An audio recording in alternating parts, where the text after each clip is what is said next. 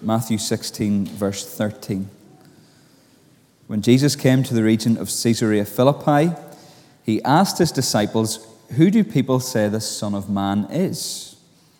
They replied, Some say John the Baptist, others say Elijah, and still others Jeremiah or one of the prophets. But what about you? He asked. Who do you say I am? Simon Peter answered, You are the Christ, the Son of the living God. Jesus replied, Blessed are you, Simon, son of Jonah, for this was not revealed to you by man, but my Father in heaven. And I tell you that you are Peter, and on this rock I will build my church, and the gates of Hades will not overcome it. I will give you the keys of the kingdom of heaven. Whatever you bind on earth will be bound in heaven, and whatever you loose on earth will be loosed in heaven. And he warned his disciples not to tell anyone that he was the Christ. From that time on, Jesus began to explain to his disciples that he must go to Jerusalem and suffer many things at the hands of the elders, chief priests, and teachers of the law, and that he must be killed and on the third day be raised to life.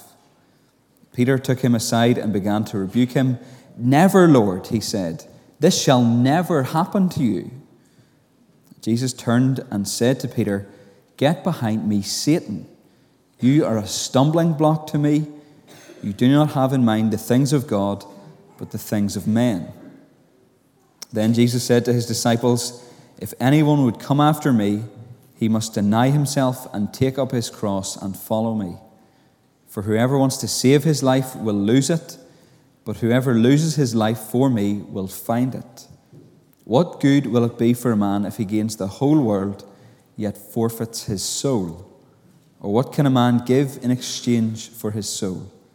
For the Son of Man is going to come in his Father's glory with the angels, and then he will reward each person according to what he has done. I tell you the truth, some who are standing here will not taste death before they see the Son of Man coming in his kingdom. Amen. And we thank God for his word to us this morning. Well, if you have a, a, Bible handy, let's turn together to Matthew 16, those verses from uh, 21 to, well, really 27 uh, page 984 uh, of the Pew Bibles. We're going to look at this very well known passage uh, together this morning. Don't know if you know this chap who's on the screen. Uh, his name is James Howell. He's an IT worker from Newport. And uh, in 2013, he was clearing out his desk and he threw away an old computer hard drive. Unfortunately, he had forgotten that it contained some Bitcoin keys. Uh, Bitcoin, some of you will know, is an electronic currency which then wasn't worth all that much. However, in the intervening time, the value of Bitcoin has risen astronomically. And before Christmas, when Bitcoin was at its peak, that hard drive was worth 60 million pounds. You'd be a bit annoyed, wouldn't you, really? Well, James is campaigning to have the landfill site dug up, but uh, so far without success. You just think about that all the time. It would sort of consume you, wouldn't it? But what we're going to talk about today, what's in this passage, and I just can't emphasize this enough, what's in this passage is just so much more important than James's hard drive. We're going to talk about the crucial importance of following the Lord Jesus Christ, even though it is hard. In speaking about this, Jesus said, What good is it for a man to gain the whole world and yet lose his soul? Or what can man give in exchange for his soul? So it's, it's so important, Jesus says, if you had all the Bitcoin in the world, if you had all the resources in the world, all that the world could offer, it would not weigh up against the value of your own soul. And your soul is only safe when you're following Jesus, and following Jesus is hard. That that's what we're thinking about this morning. The crucial decision to follow Jesus, even though it's hard. This passage that we're looking at is a very important one. We, we uh, find that this incident is recorded in Matthew and Luke. Uh, it comes after that turning point that we looked at last week, where Peter confesses Jesus' identity. You might remember we've often said one of the ways to look at the Gospels is to, to look at them through the lens of, of three things Jesus' identity, his mission, and his call. Who is he? What has he done? And what does he ask of us?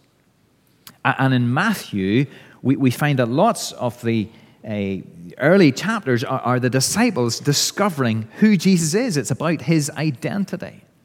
And now Peter has seen this and he's confessed, sort of on behalf of all the disciples, We know, Lord, that you are the Christ, the Son of the living God. His identity is established. And now Jesus goes on to explain his mission. He is the Messiah, the Christ. What sort of Messiah will he be? You see that in a in, in verse. Uh, oh, I've lost it now. Uh, in, in verse uh, 21, from that time on, Peter began to, or Jesus began to explain to his disciples that he must go to Jerusalem and suffer many things at the hand of the elders, the chief priests, and the teachers of the law, that he must be killed and on the third day rise again. You, you, you see, we know that there were all sorts of expectations at the time of what the Messiah would be like and what he would do. And common to all of the views that were sort of popular in the culture at the time was that the, the Messiah would be about unadulterated glory and, and power. Any opposition that he faced would be swiftly crushed and he would sail through uh, to victory. And if we know anything, of course, about Jesus' story, we know that that was not the course that his life takes from this point. He ends up going to Jerusalem uh, Jerusalem and eventually being put to death on a cross. Now, that's how it was all intended to be. And so Jesus needed to explain that the sort of Messiah that they had in mind was not the sort of Messiah that he was going to be. So he tells them about that in verse 21. Now, I'm sure all the disciples reacted strongly about that, but it was Peter who spoke out. After all, his last uh, words had been very well received. He must have felt he was on a bit of a roll, and so he says something new. Verse 22 Peter took him aside and began to rebuke him. Never, Lord, he said, this shall never happen to you. So he takes him aside, it's sort of a friendly word. Let me give you a piece of advice, Jesus. But what he says is just out of order. But a, a, disciple would never have rebuked their master in that context. A, a, a, rabbi would never have been rebuked by one of his followers. But, but Peter does, and in really strong terms Never, Lord. Eh, far be it from you, Lord. No, Lord. And those two words can't really sit together if we think about it. Lord Lord is, is boss and, and, and, and the one before whom we bow, the one before whom we hand over the authority in our lives to, to make decisions, to say what is right, and so on. And so, no, Lord, just doesn't fit together. The only word that can really come before Lord is yes. Yes, Lord. But it's as if Peter is saying, I know better than you how this should go. Now, we will criticize Peter for that, of course, but isn't it the case that often we fall into the same sort of trap? We say to, to Jesus, Lord, I really know how this should go, how my life should go. This is what my plans are. They're, they're good plans, and I really need you to give me what my plans are. And if that's not what happens, then we sort of protest, don't we? We say, Lord, what about my plans? They were, the, they were the right plans. I know this is how it should turn out. You ever said that or something like that to the Lord? Not this way, Lord. That, that's just not right. If you thought about it a little bit more, you would see that, surely. No, Lord. We're not so different from Peter sometimes. Well, how do we expect Jesus to react? Gentle Jesus, a, a quiet chuckle who says, Well, you just haven't seen it all yet, Peter. No, J- Jesus reacts in the strongest of terms. Verse 23 He turned to Peter and said, Get behind me, Satan. You're a stumbling block to me. You do not have in mind the things of God, but the things of men. Remember, as we read, Peter had been the rock a few verses ago. Now he's the stumbling block. He'd be the one through whom God had spoken and now he becomes the mouthpiece of the words of Satan. He had been the one through whom uh, God, to whom God had revealed plans, and now he's the one who is it getting in the way of the plans of Jesus Christ. Now, it's not that I think uh, Peter is, is in any way possessed by Satan or anything like that. That's not how we should read this. Some of you might have heard ideas like that. He's simply communicating the doctrine that Satan would preach. He's communicating to Jesus that the cross isn't necessary. Remember what Satan did at the temptations when Jesus was in the desert. He was tempting him to bypass the cross. Only glory, no suffering. And now Peter's coming along and saying the same Glory, Lord, not suffering. He doesn't get it. But we don't easily get that either. We naturally, all of us do, we naturally shy away from suffering, don't we? We feel instinctively that God's ways must be easy and smooth. If God's in it, it'll be a, a very straight and easy path. But that just shows us how much we need God to speak into our lives to help us see things the way He does. Because if we only go through life looking for the easy and smooth path, it will not end well. Jesus once talked about two roads. There was a broad road. It sounds easy and smooth, doesn't it? There were many people on it. You're not going to be lonely on the broad road. But it led to destruction. There was a narrow road, sounds difficult and steep, but it leads to life. We must hear this. Jesus knew that, and so he calls his disciples to him at this really critical moment, and he calls us all to understand. What he does is he talks about two crucial decisions and then gives us three reasons why those are good decisions to make. That's what we're going to look at. Jesus said to his disciples, verse 24, If anyone would come after me, he must deny himself and take up his cross and follow me. Two decisions. First of all, deny yourself. What does that mean? We, we, we hear it often, it's familiar, it's a strong word. It probably has two aspects that we need to consider. It, it's the word that Peter uh, was used of Peter whenever Peter was in the courtyard in a few chapters and he denies knowing Jesus. Remember that? The servant girl and the servants, the people around the fire come to him and said, You also were with that man? You're one of his followers? And, what does Peter do? He says, I, I don't know him. He denied him. I don't have anything to do with him. And you see, there is a self to deny. It's the old self. It's that self that wants to live independently from God. And when we see it, or when it appears or reappears, it needs to be denied. I don't want anything to do with you. I, I just don't know that part of me anymore. Don't you know that about yourself? As I do about me? That there are parts of you and parts of me that are not pretty. That if they were on public display, we would disown them. Oh, that, that, that's just not me. Sometimes they appear whenever we, we the, the restraints are off and we just get what we want and we can do what we really, really want. And it's not pretty. Sometimes it appears whenever we don't get what we want and the desires of our hearts are laid bare. And it's not pretty. And Jesus says, we can't call a truce with that. We can't accept that. We deny that. There's a second sense, however, in, in which we take this. It is that we renounce our own rights and freedoms because we are under new rule.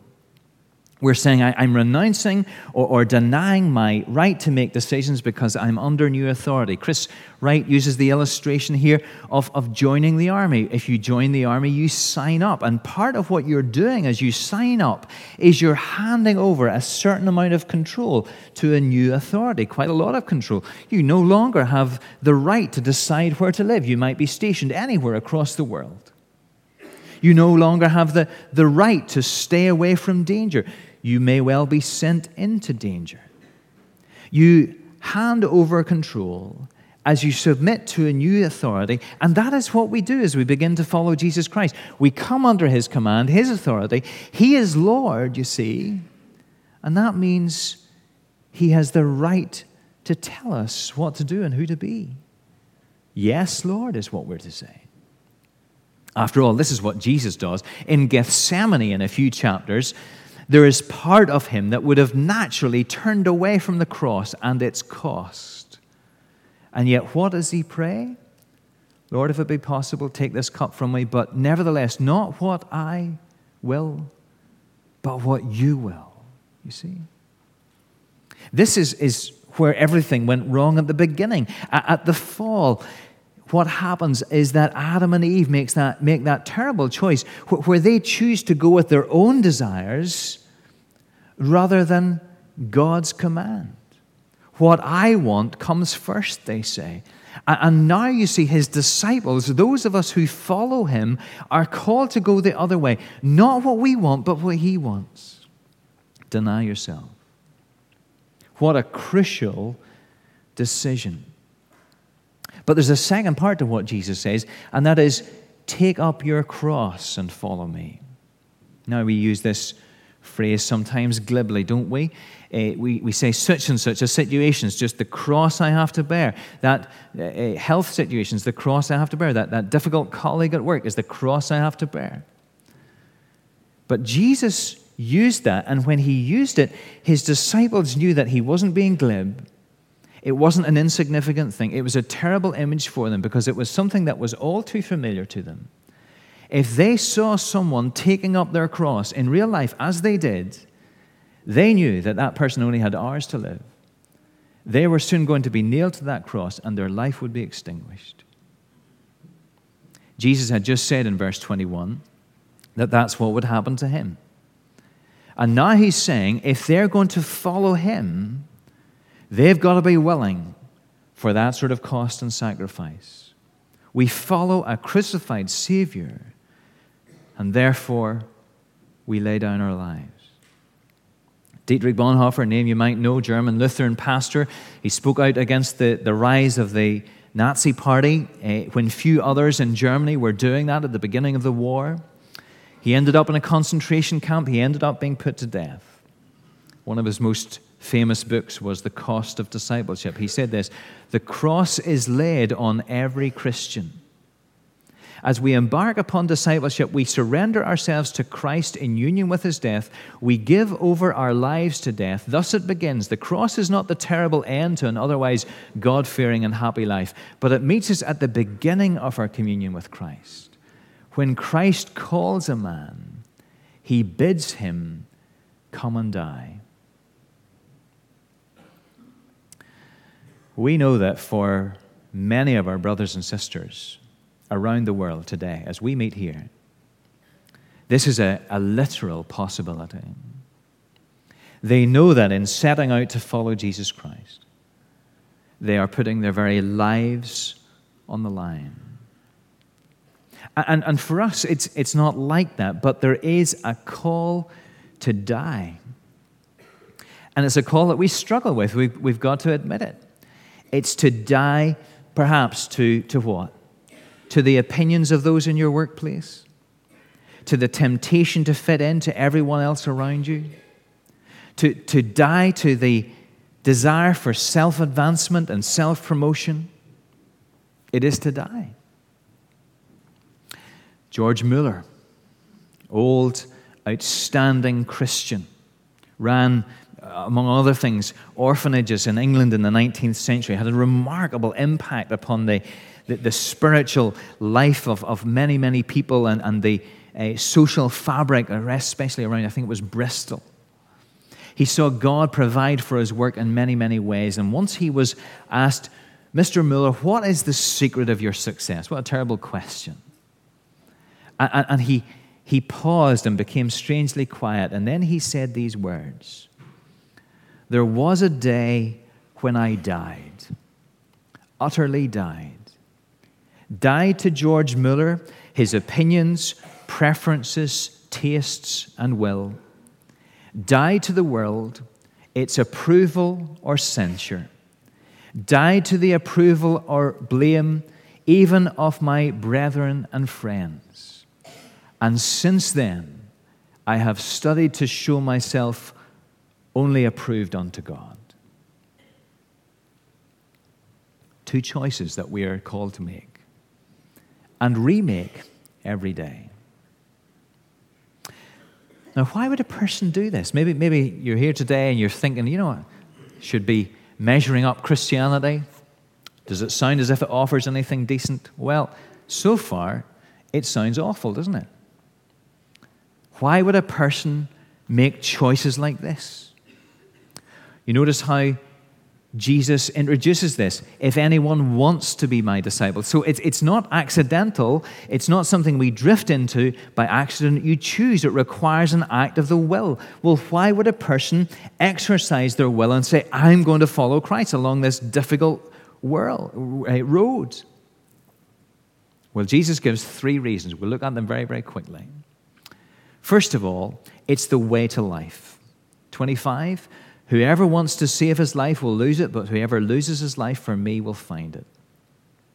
You see, oddly, Jesus is saying, if, if you follow him along this road of self denial, that's where real life is found. It's so counterintuitive. Our world's not going to understand it. But you think of it. Think, do you know, do you know someone who's just an exceptional Christian? I'm sure we all do. We can think of different people.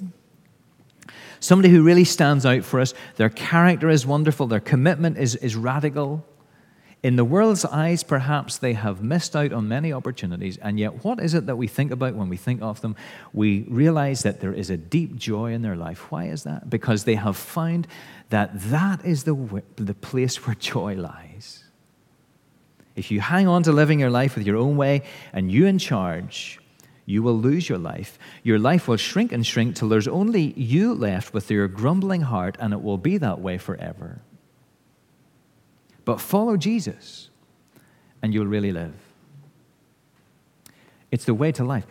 The second thing is the figures stack up, the figures work. Look at verse 26, this is what we were saying. What good is it? Will it be for a man if he gains the whole world yet forfeits his soul? Or what can man give in exchange for his soul? So remember our, our chat with the hard drive in the, in the landfill site? Let's say, let's say tonight he climbs over the fence of the landfill, and there he is. He's walking around with his dejected heart and his head torch, kicking over the bags of rubbish.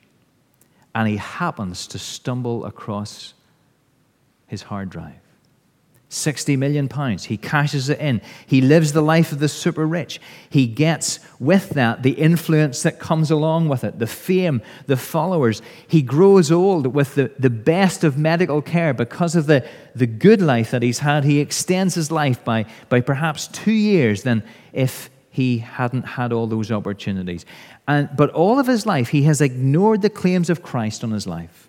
Oh, he salved his conscience by doing some gratitude practices and, and mindfulness exercises, but he has never come to Christ. And so he is lost. What does the Bible tell us? He goes to hell. What good is his 60 million pounds then? No good, because Jesus has said, What good will it be for a man if he gains the whole world and yet forfeits his soul? And in one second of his existence in that lost place, he would trade it all. He would give it all to be rescued, but he cannot because Jesus said, Or what can a man give in exchange for a soul? You cannot buy your way to this. You see, the life of the disciple might be hard at points, but the sufferings are temporary. After it, there is glory. We are following a Jesus who died and who was raised to life. And so we can weigh it all up with eternity in mind. And when we do that, there is no question. The figures stack up. It's worth it. As their American friends say, do the math. Long before this, long before Jesus said this, Moses did the math. Hebrews tells us he regarded disgrace as the sake of, for the sake of Christ as of greater value than the treasures of Egypt because he was looking ahead to his reward. It was hard for him to walk out of the palace, of course it was. But he did the math. Long after Jesus said this, Jim Elliot knew that the figures stacked up. He said, He is no fool to give what he cannot keep to gain what he cannot lose. The figures stack up. Do you know that? And the third thing is the reward will come, verse 27.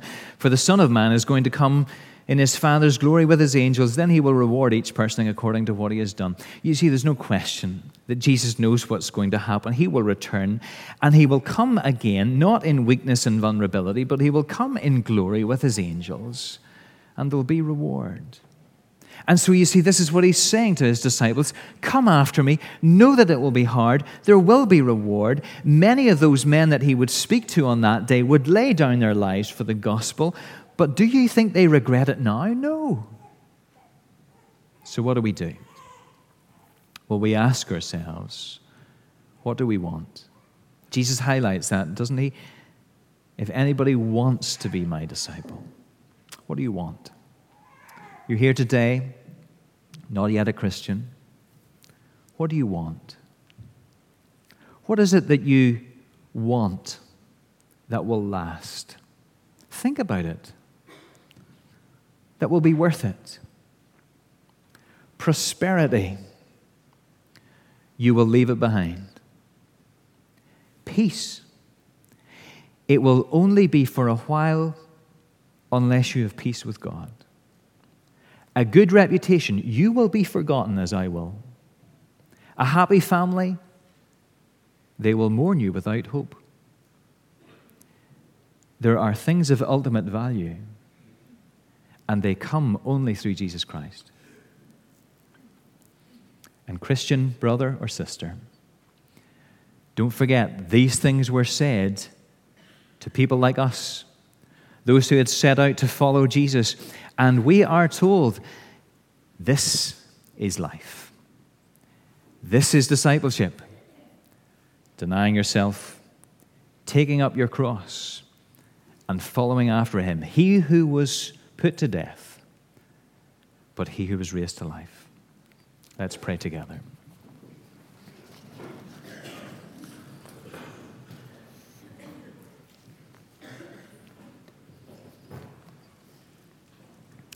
Lord, we, we really recognize that we need you to speak into our lives and recalibrate our thinking because we seek the smooth, the easy, and we know that that road will take us away from you. You call us to follow you, the one who was put to death.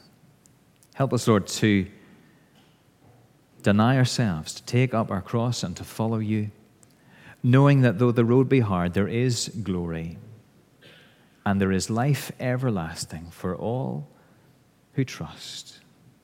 Bless us, Lord, we pray. In Jesus' name, amen.